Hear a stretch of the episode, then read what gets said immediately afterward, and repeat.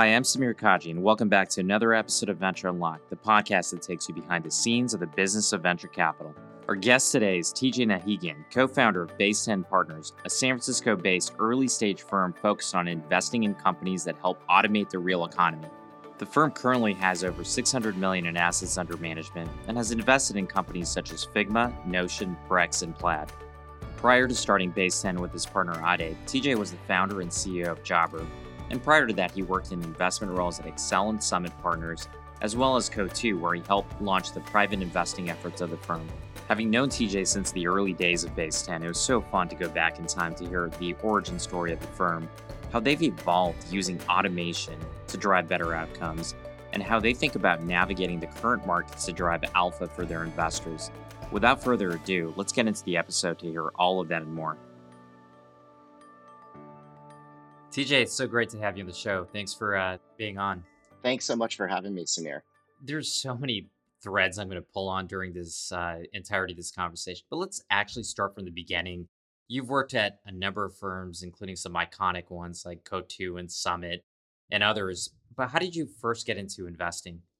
I grew up in an entrepreneurial family, which is what got me into business uh, in the first place and then graduated uh, with a finance degree in the middle of the financial crisis, which many would say was was just awful timing. But it ended up being probably the luckiest thing that's ever happened to me because it actually brought me out to Summit Partners in the Bay Area uh, in early 2009, just as um, the world was starting to emerge from that financial crisis, and venture went on a significant change starting then. Uh, in 09, there were you know 20 to 30 different venture firms, all kind of cobbled around Sand Hill Road and Palo Alto. I was at one of them, so I was lucky. And if you look at the landscape today, it's it's it's meaningfully different. And you know, there's a, a number of reasons why, but you know, platform shifts like mobile, social, et cetera, have enabled so many companies just to grow to, to be so much larger than than I think anybody had ever expected. You know, it's interesting you started your career right after that global financial crisis, which actually what turned out to be one of the best times to start investing. It also came several years after AWS redefined what it meant to develop software, and certainly the uh, the iPhone the year after. I, I look at your career, and you've been at firms that are both later stage and early stage, and I always think about when people start firms. You know, it's like a blank sheet of paper that you're staring at and you have to figure out an ethos, an operating model, an investment thesis. If you have a partner, you have to have a shared vision of what the firm is going to be. But looking back at your experiences, whether it was Accel, Coatue, Summit, oftentimes there's things that you want to pull from those firms and there's things that you don't want to pull for them those firms. What exactly was that mental model for you as you were sitting with Ade in the early days of saying, this is the type of firm we're going to build together? First of all, I, I feel so, you know, lucky and, and fortunate to have gotten to work at, at Summit, Accel, Coatue, and then later actually become an entrepreneur and, and, and start a business called Jobr. Because uh, those all, as you mentioned, totally shaped uh, my experience. Each of those firms is is great in their own right, and you know will be long-standing firms. When I look back on it, what we've done with Base Ten is we've tried to pull the best of those places for the opportunity that we feel like we're going after. And at Base 10, just just uh, for those in the audience that don't know, we're focused on automation for the real economy or problems for the 99%. And we started out in 2017, set up to uh, invest uh, at the early stage and now at the late stage into some of the largest trends that are shaping the real economy, uh, leveraging technology.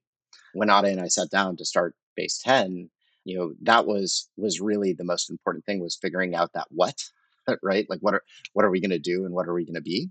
How was also really important and i would say that's where experience uh, at those different investment firms and being an entrepreneur um, has helped us significantly and so we've invested from the early days in building out a research process uh, that we think is unique and differentiated and really helps to win both in the real economy but also in this new venture landscape that is uh, markedly different than the 2009 venture landscape. The way that works is we summarize it by saying we do very much trend based research like a hedge fund, so very similar to what Coatue will do. We do outbound, and we're proactively reaching out to the best companies in a given trend. Uh, very much like growth or private equity firm. This is very much like a Summit Partners, an Accel, or an Insight, where a few of my colleagues have come from. We still invest like a venture fund, um, but this is where Ade and to an extent my background come in, in handy is uh, we do so with software and data at our core. We use workflow automation and data so that we can actually effectively manage that process and, and pipeline. Uh, and so that's really the how of what of what we do at Base 10. I'm glad you brought up some of the threads that you did pull from some of these other firms in instructing how you fill out that blank sheet of paper in terms of the vision. What also struck me is that your experience, you know, you had some experience starting a company and being a founder, which Ade, I know, was an investor in the company. But a lot of your time pre Base 10 was actually on the investing side. I think Ade is almost reverse in that he he spent time at Workday Ventures, but really was a serial entrepreneur. And oftentimes when you have those two backgrounds with such extensive experience, both on the operating investing side, it brings some really interesting ways that you can build a firm and help founders. There's the off balance sheet also that I also think about, which is a function of looking at somebody and saying, not only are they good from a complementary standpoint because they've had operating experience, but they have a shared set of values. I've seen a lot of funds, you know, get with two partners that have just met each other and they, you know, you have a high risk of partner divorce over some period of time. How did you feel comfortable the two of you were the right people? And what were some of those discussions that got you to the point where you said, hey, we have a shared vision, we can do this together? you know, I was uh, again very fortunate in the, in the fact that I actually got to meet Ade well before starting Base Ten. Uh, I, I just started a business called Jobr, which actually was really uh, informed from my time at, at Coatue, where um, I helped start our, our first private investment fund, Kona One, and was leading a lot of our work on mobile investing. And we essentially built a, a, a mobile app in the job space called called Jobr. Ade became one of our first investors in that business. So Ade as you mentioned, Samir is entrepreneur turned investor. I'm the opposite. I'm investor turned entrepreneur. Ade, ironically, was my VC. uh, he ended up being by far the most helpful VC that we had. But he also quickly realized that I had an investment background, um, and he was ramping up his both personal investing and work at Workday Ventures, which he had started, and um, started pinging me with regularity around different investments. And so that's what brought us closer and closer together by the time uh, we, we we had scaled and, and sold Jobr, Ade and I had become quite close. And thinking uh, about starting, you know, a new a new venture fund and what we thought would be the most impactful megatrend over the next 20 years of automation and, and the real economy. And the thing that was most compelling to me about partnering up with Ade and vice versa is just how I would say unique and special he was on so many different aspects and then how mission, uh, values, and work ethos aligned we were. And you know, you've had a number of amazing guests on the show, Samir. I think almost everybody will tell you starting a venture fund is no small feat.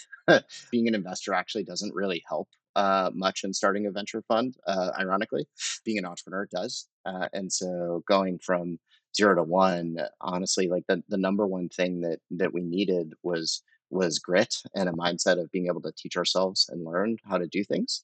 And I saw that uh, with Ade massively. Ade is is just so incredibly unique in so many different ways, but also the skill set is is very complementary to mine. Uh, that you know, when I was setting out on this, hopefully you know, fifty plus year journey with Base Ten, the the most important thing was you know who I who I was going to be doing that with, uh, and so that made it easy to make that decision, despite you know a number of other very interesting uh, opportunities to to potentially pursue. Well, I think you pointed out something that I remember when you started Base Ten, and you and I met pre Fund One when you were starting to get into the fundraise, and we'll get into that in a second. And it really is building a company from scratch. You're writing checks versus code, certainly, so that's a little bit different from a from a software company. But there are all of these elements that can be quite scary when you're starting a firm. You had historically worked at, you know, really well established firms that in many cases had been around for decades with astounding success. What was the internal calculus that got you when you decided to go back into investing to actually go down this path of starting something from scratch versus what you had done in your past, which is work at these large firms where you can spend all your time really focusing on investing? I was fortunate and lucky to, have the opportunity to go back to some of those firms. And you know, there's when I started there, they may not have been as as large as they are today. I think Coatue grown 10 plus times since then. Accel has also grown dramatically. I think part part of it was was really um, a huge opportunity and the belief that there was a change coming into venture. Uh, so I think that was one thing that we did get right that the venture landscape would change, and two that that a new type of firm was needed. Three, and again, the most important thing was just who I was going to be doing that with, uh, and did we have values and mission and work ethos alignment on that. And so that was the the main uh, calculus for for us. I think if I was honest with myself and I knew how hard it would be um, to actually you know get started, it would not have been as easy of a decision. uh, but you know now four and a half years uh, later since we got started in, in 2017, it, it, it definitely uh, was the right decision. Well, speaking of degrees of difficulty, oftentimes the most difficult thing to do is get that first fund off the ground, getting to a first close. And at the risk of bringing back a traumatic event that you experienced in fundraising, tell us how you engineered that first fundraise and how you approached it. What was it like, and what do you think now looking back you got right and what you get wrong? A ton, a ton of ton of learnings uh, from the early days. And Samir, you had a front row seat to this when we were working working together. You know, we were um, fortunate. Our, our, first fund, our, our target was $100 million to do seed and Series A investments. Uh, in a relatively concentrated portfolio, focusing on automation for the real economy. Our initial strategy was to get to a first close um, so that we could could get started. And so we were fortunate enough to find two groups uh, that we ended up going deep with and really just took a bet on us. Um, one of them it, it, we'd, we'd worked with in, in, in, prior lives. And, you know, that, that let us get to that first close so we could actually start investing. But we knew if we wanted to build base 10 for the long term, you know, we would need a diversified uh, LP base and we would want an LP base that could scale with us longer. You know, we started proving that we could actually uh, make investments and start to build our base 10 track record, uh, different than our prior track records, and then went back out to market, focusing primarily on institutional LPs that we thought could scale with us.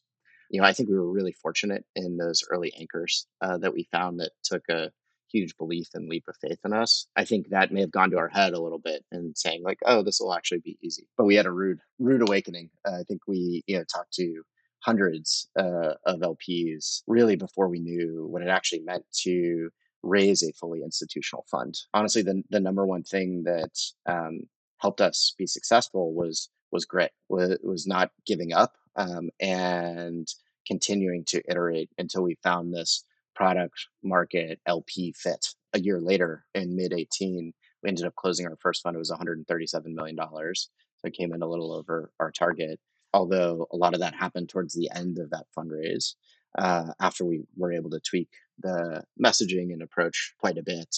And we were incredibly lucky and fortunate to get to partner with um, some some very helpful LPs for us.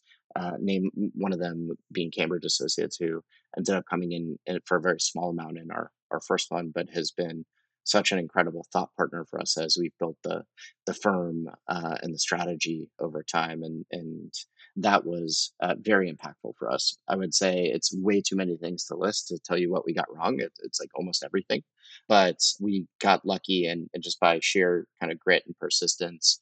Uh, and luck uh, landing in a really good spot. Uh, and I think really learning our audience, the market, really over rotating on on being institutional from day one there's a number of things that that actually means but you know getting to work with a, a, bank like first republic and a whole list of other providers how we actually ran and operated the firm our investments et cetera i think was was one of the factors that ended up getting folks to uh, to take that leap of faith.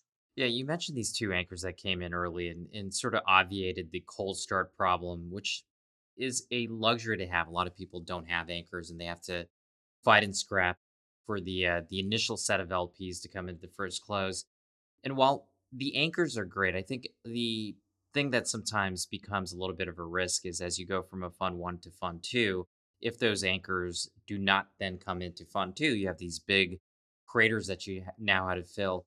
How did you de-risk yourself between the funds? You mentioned Cambridge, which increased in terms of how much capital they brought in. You didn't know that in advance that they would do that for fund two. Or there items in particular that you did tactically to ensure that you could actually mitigate some of the risk and that you would not have a cold start problem for fund two, which is what almost 2x the size of fund one.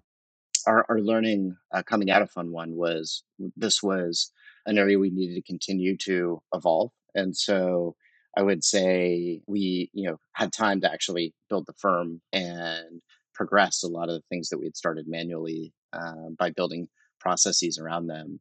One of those areas you know we really invested into was LP relationships uh, and LP management. And with LPs, you know, you're often looking at things like data room and performance and talking through companies. And we were doing this over and over and over again with existing as well as new LPs. And so we took a step back and thought about, oh, how do we actually transform this experience and make it, you know, almost somewhat magical? How do you make it 10x better? And subsequently, we ended up uh, investing in, in, building our own internal software after looking out in the market and, and not seeing much, which has now become our, our, our LP portal. Uh, and I would say a combination of investing into that, which was you know an opportunity to show off how we thought and how we operated, um, our backgrounds as entrepreneurs, as well as you know what we were doing, and pairing that with actually getting some fantastic advice from the, the folks that ended up being most helpful were people that had recently successfully started firms, uh, not people that had started firms 20 years ago and building deep relationships with LPs over that entire time frame. So so we did that really nonstop. Once we you know finished fundraising fund one, we maybe took a few weeks off, but but that was about it.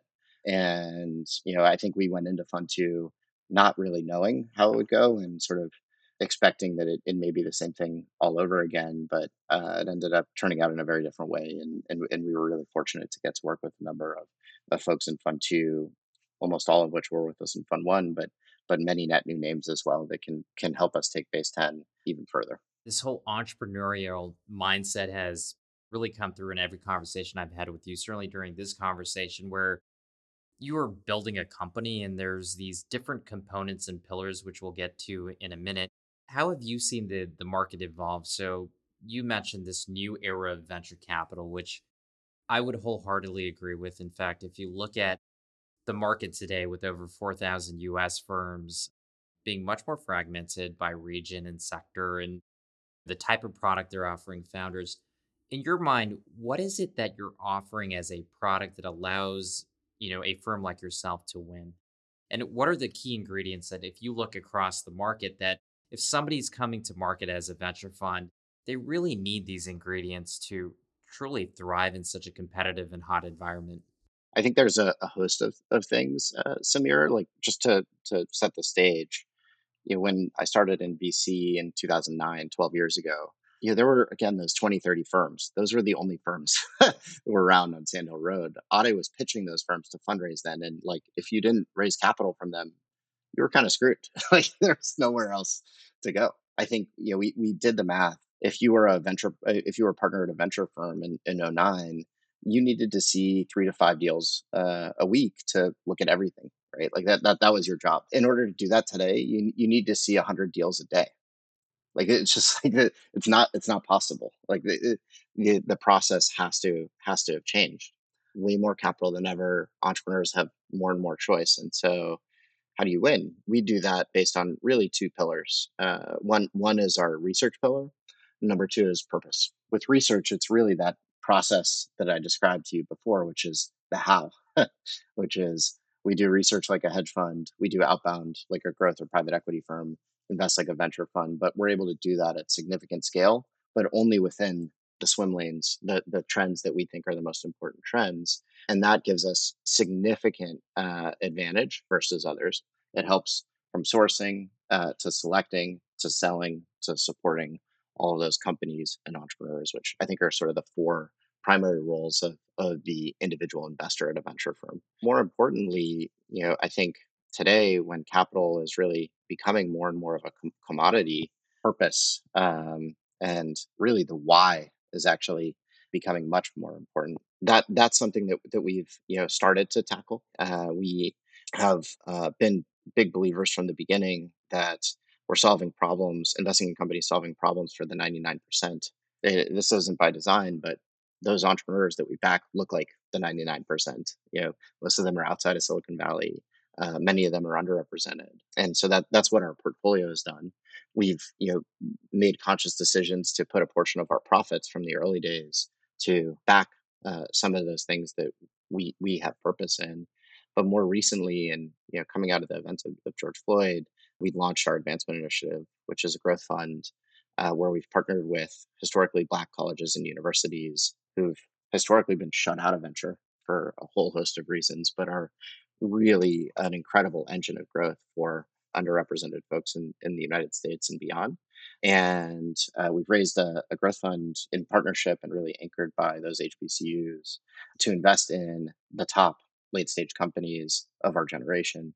Uh, we've also raised uh, additional capital from from our existing LPs, but we donate half of the profits, half of the carry, actually back to those HBCUs and scholarships in the names of companies we back. And so, aligning research and our investment philosophy, process, and approach, combining that with purpose, uh, we feel like gives us a, a, significant edge to find and win some of the best opportunities in, in, in venture today if you don't mind, I'd like to pull on both of those a little bit, both the research and the purpose. Let's start with the research for for a second. And I look at today's market, and you're right. I mean, the number of deals that are being done and the number of players that are competing for those deals are exponential step function of what they were, were even five years ago. And you worked at a firm that historically had done mostly public and now is doing a ton on the private side. There's a lot of crossover investors. You've seen what Tiger has done and one of the things Tiger has done where I have not seen this level of respect is that, yeah, they're preempting a lot of deals, but they seem to be able to have figure out a way to move at scale at a level of speed without sacrificing a ton of diligence in the sense that they often do a lot of the research on the front end before having the conversation with the entrepreneur. It seems like the research function that you're doing within the swim lanes that you've identified as as right and appropriate for the type of deals you want to do. Has that manifested into faster decision making? And has that allowed you to compete more effectively in those Series A deals that you're doing? I think that is absolutely right. Those firms are some of the best at what they do, and they are showing up very much prepared. Right? You know, Tiger Tiger looks at really three trend areas to invest in. They're investing in software um, and fintech and and internet and there are different folks responsible for each but that's really all they do. They don't very you know they don't stray from that too much and when they show up they are oftentimes showing up with 50 100 plus page decks pre-prepared um, and have a really really deep understanding of that industry. Coatue very similar right? Like you are they're focused on just a few core trends at any given point and they show up incredibly prepared. This was the playbook that I helped engineer and design when we got the private investing side started at Coatue. We very much have taken that to heart at Base 10. Uh, we, you know, felt like particularly in early stage venture, there wasn't that type of, of firm that was built before. There was not that process, and there was a huge opportunity for us to to go and and do that, right? And so that's very much what we've taken into account as we've designed and, and, and built out our process. And uh, we've doubled and tripled down on that, building out a, a, research team. We do weekly meetings as a team. You know, we this is very different than than any other venture firm I'm, I'm aware of, but we do weekly trend meetings as a team where we do these trend based dives. Typically, we have one or two going at a time, uh, led by one person, but worked on by everybody at the firm. And so, if you've done that for a month, a month and a half, if the entire firm is working on that collaboratively if you're uh, if you've talked to 50 different companies in the space becomes a lot clearer is this trend interesting what sub trends are interesting who are the most uh, interesting entrepreneurs what go to market opportunities are are working and it, you know, if i've if i've had that conversation with 30 other entrepreneurs in the space the first time i talk to, to the next person in that space they're going to come away saying oh man that person actually knows their stuff it's so much better than just like a random network hey this person's interesting check it out right? Which is what firms did 10, 15 years ago. Many still do it today. And some some still successfully, but I, i am a firm believer that that is going to change. So a lot of what you're doing within the research function is trend spotting and, and figuring out a way to peer in the future to then go into your diligence of a company before you meet them. And, and I suspect that also allows you to be a little bit more proactive in reaching out to companies versus waiting for a seed investor to send something your way. Tell us a little bit about how that works in terms of allowing you to see, because you mentioned earlier, you are investing in people that often look like the 99%. They may not be in traditional Silicon Valley circles. How does the research function allow you to find those deals? So the the uh, without giving up too much of our secret sauce at a very high level, how our research function works, and it, it really starts with Base Eleven, which is the software and data platform that we built internally. Oftentimes, we're plugging in eight to ten companies in a given trend. Uh, let's use an example of mental health, which is one of the, the dives that we've, we've done recently. We'll plug in eight to 10 of sort of the marquee names in that space our base 11 software will go out and globally find a thousand plus companies in that in that trend it then splits them into subtrends and will filter out based on 30 different data points on each of those companies which ones actually are kind of the top 5 to 10% for what we're looking for you know high growth venture opportunities. That's really kind of the universe that we're starting with right? Like you go from that that thousand down to 70 or 80 different companies or so.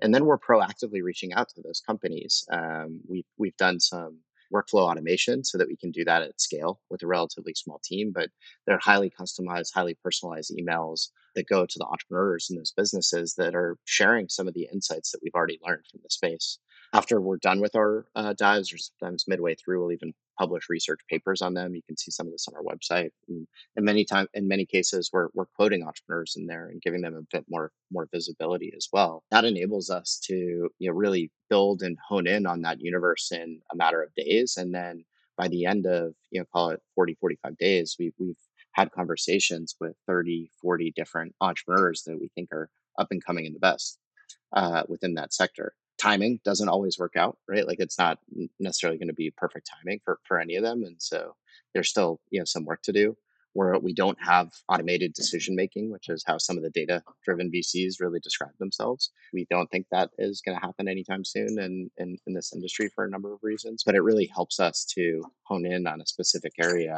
And it helps again with that sourcing by being proactive, uh, selecting because you're really pulling from kind of the best of this one specific universe, selling into them because there's a lot more value you can add once you have different uh, industry insights, and then supporting shortly after. And so that's that's been a huge, huge part of our process. It does enable us to move faster. Uh, you know, if we fully if we've completed a dive as a team and we see something that's just off the charts great you know, it enables us to move on that much faster because we've done our market work already, right? Uh, we can do our business diligence on that relatively quickly. We can can get industry references on on the business relatively quickly, and you know, there's still some some work to do on our end, but it's you, you front load a lot of that work, which ends up being better for the entrepreneur. Well, and I, I think the other point that is probably worth making here is that when you are able to do these deep dives, you're getting a good sense of these companies before you actually meet them. And when you do talk to the entrepreneur, you're giving them a clear sense that you really understand their markets, you understand their pain points, and your proactive outreach allows you to preempt, which I think would probably help you from a overall investment standpoint and getting lower valuations, perhaps, where otherwise you might have been part of a competitive competitive bidding process. You know, you mentioned this other pillar, which of course, we've talked a lot about diversity over the last year, and, including on this podcast. It's still a early progress. We haven't seen a ton of capital go behind it yet, particularly with the underrepresented managers. You have taken an approach both within your team, and if I just challenge anybody to look at any website and find a more diverse team, you've built one. With the advancement initiative, which is investing in these late stage companies, and really driving returns for these, you know, historically black colleges. I'd be curious on both sides of the uh, the spectrum. Do entrepreneurs care about that? Where when you're going out to these growth stage companies, they really care about that mission, where it allows you know you to have access to some re- really interesting companies you otherwise wouldn't. And then, what is the net effect if this all works? What does this mean in terms of really driving societal growth? This comes back to like that second pillar of ours, right? Which is purpose. Our belief is in a world with infinite capital, you know, from super angels to hedge funds, entrepreneurs want to work with capital that has meaning and purpose. Entrepreneurs can choose, right? And so why why are they going to choose you and, and what do they want to align around? Software has really eaten the world, but I think there's this broader trend within asset management that that ESG, environmental social governance, is going to be bigger than software and is going to transform assets under management faster. As of a few years ago, the percent of assets under management that were quote within ESG were low single digits. Our belief is in the next five years, it's going to be north of 50%. And there's a reason for that, right? Like purpose driven profit is starting to affect outcomes. DNI to your to your point, which is an area that, that we've started with and is incredibly important for us for, for a number of reasons. But one of them being being obvious, I think we, we are the largest um, black founded venture fund. But that that has, and particularly after uh, George Floyd, that's become a top five business concern. It's affecting IPO readiness. It, it affects stock price. It affects um, employee and and, and client uh, retention and overall happiness. And so it's not just venture companies that are you know paying attention to this. It's it's the broader world uh, of asset management. And I think that's going to really affect long term change with the advancement initiative, this is really, um, I think, the first fund that at least I'm aware of that actually structurally ties profits to purpose. And it does so because we have uh, an LP base that is highly curated and for, for a number of reasons is by far the highest ROI in, in, in, in our minds to actually contribute to. Just a, a quick example, if you were to look at just endowments uh, today of, of, universities, which are a common uh, source of capital into venture funds. They're they're I think the largest uh, sort uh, LP by by by grouping. Stanford has you know, north of a thirty billion dollar endowment. If you combine all HBCUs together, endowments are a fraction of the size just of Stanford. Uh, yet 60% of STEM grad students are coming out of HBCUs, right? And it's it, it's this huge engine for for change for for so many reasons. So we feel lucky that we were able to uh, put this fund together so that this group that had historically been shut out of investing in technology and particularly in venture, which as you know today is actually the best best performing asset class overall. We were able to create a fund structure that actually gives them leverage, right? Like they essentially get 2x uh, back uh, on every dollar that, that they put in. And our hope is that the fund would create unique opportunities for us to invest in. We didn't know how this would go. I think we, we had an inclination because the reason we started this was we heard from a number of later stage entrepreneurs saying like, Hey, I look around my cap table and like, I, I, I need help in this area. Like this is actually becoming a top five business issue which is why we got started on it. It wasn't something we necessarily planned from the beginning. But when we launched it, I would say product market fit was instant. Like it, it the best entrepreneurs, the best companies in the world are prioritizing working with us. They don't need capital. Their rounds are beyond oversubscribed. In some cases, they're even creating rounds to partner with us. These are entrepreneurs like David Vélez at Nubank, uh, like Dylan from Figma, like Zach at Plaid, who are saying this is a huge, huge issue for us and we need help and we want to do more. And the way we've designed the fund, it becomes a win win win really for everybody involved. You're right in that I have not seen a firm take this approach.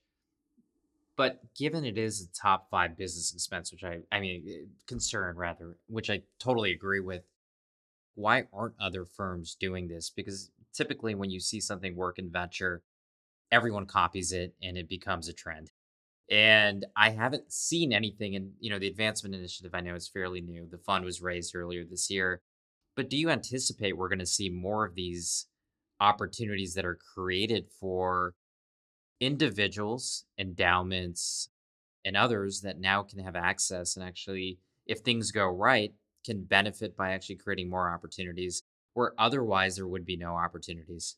I hope so. I think when we started the advancement initiative, that was honestly like our, our goal was that more people would do this because then we know it's actually working and you're going to actually affect and create more change. I think you have seen ESG affect uh, other areas of asset management more significantly than venture. Venture is actually a laggard. It's you know a very small part of asset management overall, and uh, for structural reasons, it takes time to change, et cetera. I mean, we are lucky in that we have a, a firm and a platform where we were able to you know move quickly on this, but I don't think we realized how large uh, the overall opportunity was and what this actually could mean for asset management long term.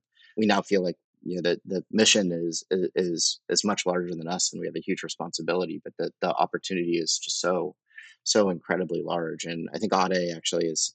Uh, I, I try to recite a quote from him. He's always very very great with how he words things, but he's you know uh, essentially takeaway after seeing the reception of the advancement initiative is well we're uh, over over the next five to ten years we're going to get to the end of the world of sort of no sum capitalism and move into the win-win era essentially aligning profits with purpose because that is what the best companies uh, investment opportunities et cetera are going to want to align with and in a world where capital is commoditized that is, is becomes incredibly important and so we're i would say one of the earlier managers to go after this and do it with a, a somewhat unique model. But but our hope is that that many more do.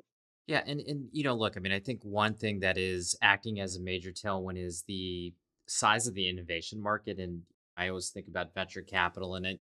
I think we've redefined what it means to invest in technology companies. When I started my career, technology was very much fringe. There was very little in terms of widespread adoption. There's very few funders. And today, innovation is very horizontal in nature. And that's all happened really over the last 14 or 15 years. So I, I do anticipate that the market's getting bigger. The redefinition of what a technology can, company can do and the different industries they affect. But as you look at the private markets, because you've had experience early stage and you've had experience actually starting and working within a firm in Coatue that understood at one point that in order to invest in innovation, you had to dip into the private markets. This year, if you read the headlines, it seems like venture is going crazy. I would make the argument that still a very small asset class. Even if 500 billion goes in, that's still 1% of the public market cap, of which public market cap is about 47 trillion, of which the top six companies are all tech companies valued at 9 trillion. How do you foresee the private markets moving? Do you believe that they become larger and larger as the trend of companies staying private longer just never really reverses? In the 90s, you did see companies like Amazon go public in three years. And now it's seven to 12 years, sometimes even longer. A company like Roblox was closer to 20 years. And so, what's your assessment of the current private markets and how do you think this is going to play out over the next one, two, three, four, five years? Yeah, so it's a great question, and uh, it's funny to bring up Roblox. One of my uh, nearest and dearest misses, and uh, unbelievable lesson learned. Where at Summit Partners in 2010, we nearly led the, I guess it would have been the Series A or Series B, which today would be a Series A, and we were off on price by 20%. Uh, goes to show you what uh, what actually matters over the long term, right? Yeah, I think one thing that we were lucky and we, we got right when we started base 10 is that technology was going to touch every industry uh, essentially the real economy covid was a massive accelerant to that uh, i think that is very much going to be true we're still really early in seeing the penetration of this right like ecom as a percent of retail pre-pandemic was like 15 15% of overall retail sales. It jumped up in the pandemic, but there's still so much more market to, to, to go out and build. And so I don't necessarily think of venture just as innovation. I, I, I do think it's it's now essentially the bridge to the new world and to all economies. In terms of will the private markets continue to grow, it's it's likely, and I think uh, different innovations in the financial markets like SPACs, uh, like direct listings, et cetera, will potentially help mitigate that, but probably not at the rate that companies are being built and, and that they're scaling. And there is capital available in the private markets. I do think that there will be more and more growth uh, in private companies. It's it, you can look at the numbers; that they're undoubtedly getting larger and larger before before going public. I do think that will continue. I think for a number of reasons that may not be the best for the retail investor, and you could argue that um, there are other verticals within finance and fintech like crypto that are actually creating uh, different opportunities for retail investors to invest earlier. But I do think that that um, that will continue to happen for you know in, in some ways that is uh, self-serving for me as a you know a venture capitalist and private technology investor because it allows companies to get larger in the private markets and compound and that that can be incredibly valuable. If you look at the number one mistake that uh, most venture almost all venture funds make is you sell too early. And why? In many ways you have to right? Like it's my job for our lps is to invest in the private markets. Once it's public many of them are expecting me to distribute that and not not hold that. They're not paying me at this point to to be a, a public markets manager. But you look at companies like like Atlassian, right? Like you look at you look at companies like Snap, where I was lucky to be in, involved in, in both. Yeah, they've they've compounded so much in in the public markets. At, at Accel, we it's amazing. We invested. We were the Series A lead in in Atlassian. Uh, we invested at a four hundred million dollar valuation. It was a significant check. Guess what? We sold some of that along the way to firms like Tiger. And you know, since then it's compounded by 40x. so it does benefit particularly private markets investors for companies to stay private longer. Uh, it does take a longer amount of time to create liquidity, but I, I do expect that that trend continues. Yeah, I, I do too. And there was a time, and you know, certainly some people still say this, but they would look at some of these firms that are putting in large amounts of capital at the late stage and call them tourist capital and say that they're here now, but they will ultimately vacate the area when the markets change. I don't think that's the case. In fact, the later stage market today approximates what the post IPO market used to be 15 or 20 years ago. And I don't anticipate a Coatue or a Tiger to actually come out of the private markets anytime soon, if if at all. I think that's private market investing is going to be continually part of their overall investment thesis, given the difficulty of generating alpha in the public equities market. Yeah. And it's funny you say that when I, uh, so I joined Coatue when we started our private investment business. Before I, I joined, we were just a $4 billion long short tech focused public hedge fund. I joined along with another colleague and, and Thomas to help open our Menlo Park office and launch our, our first private fund the number one thing was said, why not let these guys in? Is like they're tourists. They're here today, gone tomorrow. Fast forward 10, not even 10 years, and Coatue's gone from 4 billion of AUM just on the public side to over 40 split evenly between public and private. And the returns have been stellar on both sides. Uh, and wasn't always easy or simple. And there was a lot of zero to one and reinventing over time. But it's in some ways almost incredible that frankly where I got started, right? Like the summits, the TAs, the TCVs of the world have actually let somebody come in so quickly uh, and take that market from them. Those businesses are great businesses and they haven't done poorly, but they've definitely allowed new entrants in, like the insights, like the Coatues, like the Tigers. Yeah, and the level of aggression and uh, tenacity by some of those firms has been extraordinary to watch. So I, I want to end it with our heat check segment. I'm going to ask you three questions rapid fire in succession. The first being, you know, now that you've been in an investor and largely in, in traditional venture capital for a decade, what's the largest myth that you think gets perpetuated that's just abjectly untrue? I don't know about today, but like since I've been in venture, everything is always so expensive and so overheated. Literally since 2009. Oh my god, I can't believe we're paying these prices. These multiples are insane. It's that has not stopped any single year in the 12, 13 years I've been in venture at this point. Uh, so I think that is untrue. I don't know about today, but I will say uh, that definitely is the rhetoric that gets said time and time again. Things are always expensive until they're not. So we will uh, we will definitely see how the uh, you know the years ahead are. In all of the folks that you've worked with, and, and I think about some of those iconic firms, in particular folks like Accel, which have done extraordinarily well in backing companies like Facebook in the past, you've run across a lot of investors that have likely nurtured your career, mentored you. Name the investor that's made the biggest impact on your career. This one is really challenging because I am a, uh, a venture nerd and venture and investing history nerd. So I have uh, I have three for you that that I'll list.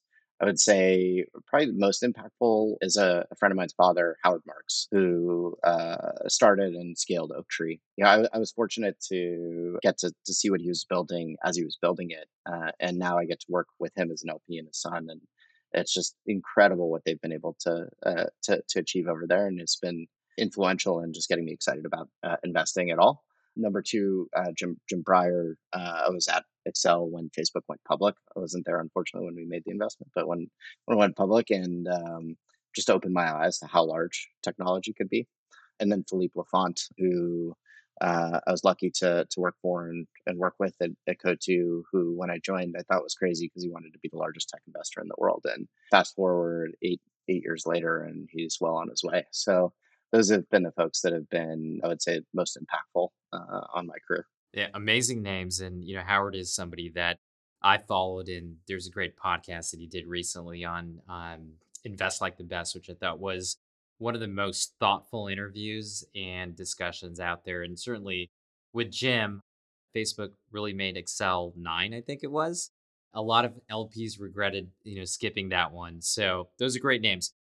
As we talk about impacts on your career, as you take all these reps with working with companies and investing, there's always that one investment that you sort of look back on and say, this kind of defined who I was. It forced me to think in a different way, either it was a miss, it was actually a success, it was an entrepreneur that said something that was truly impactful to your career. Can you think back of an experience with a company where you're like, this is when I really became an investor? Yeah, I would say the one that probably got me out of my comfort zone, but has really influenced how we think it, uh, at least I think at Base 10 and some of the, the really the how of, of what we do was investing in Snap, which taught me so many different lessons, but this was one of our first investments uh, on the private side at Coatue. was pre-revenue at the time. We invested as the the largest enterprise value I'd ever invested into, uh, which was a billion and a half the enterprise value at the time. It was also pre the only company I'd invested in pre-revenue. You know, we had insight from from China um, and particularly seeing WeChat, both the the growth and engagement and, and as well as the monetization in terms of how impactful mobile messaging businesses uh, can be. And I would say Evan was also just an exceptional, exceptional entrepreneur uh, that you could really see from the early days.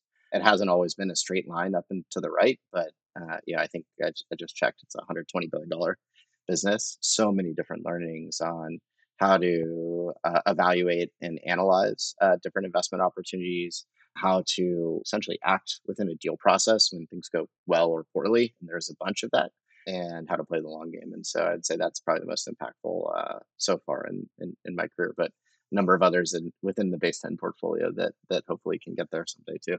Well, it's interesting that you bring it bring up Snap because I I, I do remember some of the uh, the earlier days relatively, and you know you mentioned 120 billion dollar market cap. I remember when the round I believe it was IVP did prior to Coatue, everyone thought the valuation was crazy that they paid at the time. Of course, that in retrospect has been an extremely cheap deal. We had a handshake deal with Evan on that round, and it went to them the next day. So yeah, that was a, a rough one, but we uh, lot, a lot of uh, inside baseball, but another lesson of don't burn bridges and uh, continue to add value to entrepreneurs because you never know what'll happen. Love the story, and it certainly uh, speaks to this belief that I think we all have, which is you have to look at these companies can really bend the arc of what the future is going to be and figure out how to underwrite to the power of what is actually possible.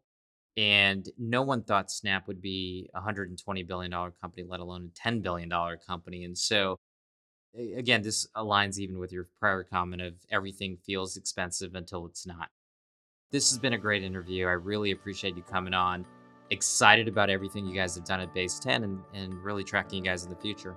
Samir, thanks so much for having me on, and I really appreciate it. Thanks so much for listening to another episode of Venture Unlocked. We really hope you enjoyed our conversation with TJ. To learn more about him or Base 10 Partners, be sure to go to ventureunlocked.substack.com for detailed notes of the show, as well as my ongoing commentary about the world of venture capital. Venture Unlocked is also available on iTunes or Spotify for download. And while you're there, please leave us a rating and a review as it really helps us out. And hit the subscribe button in order to get each and every Venture Unlocked episode as soon as it's released.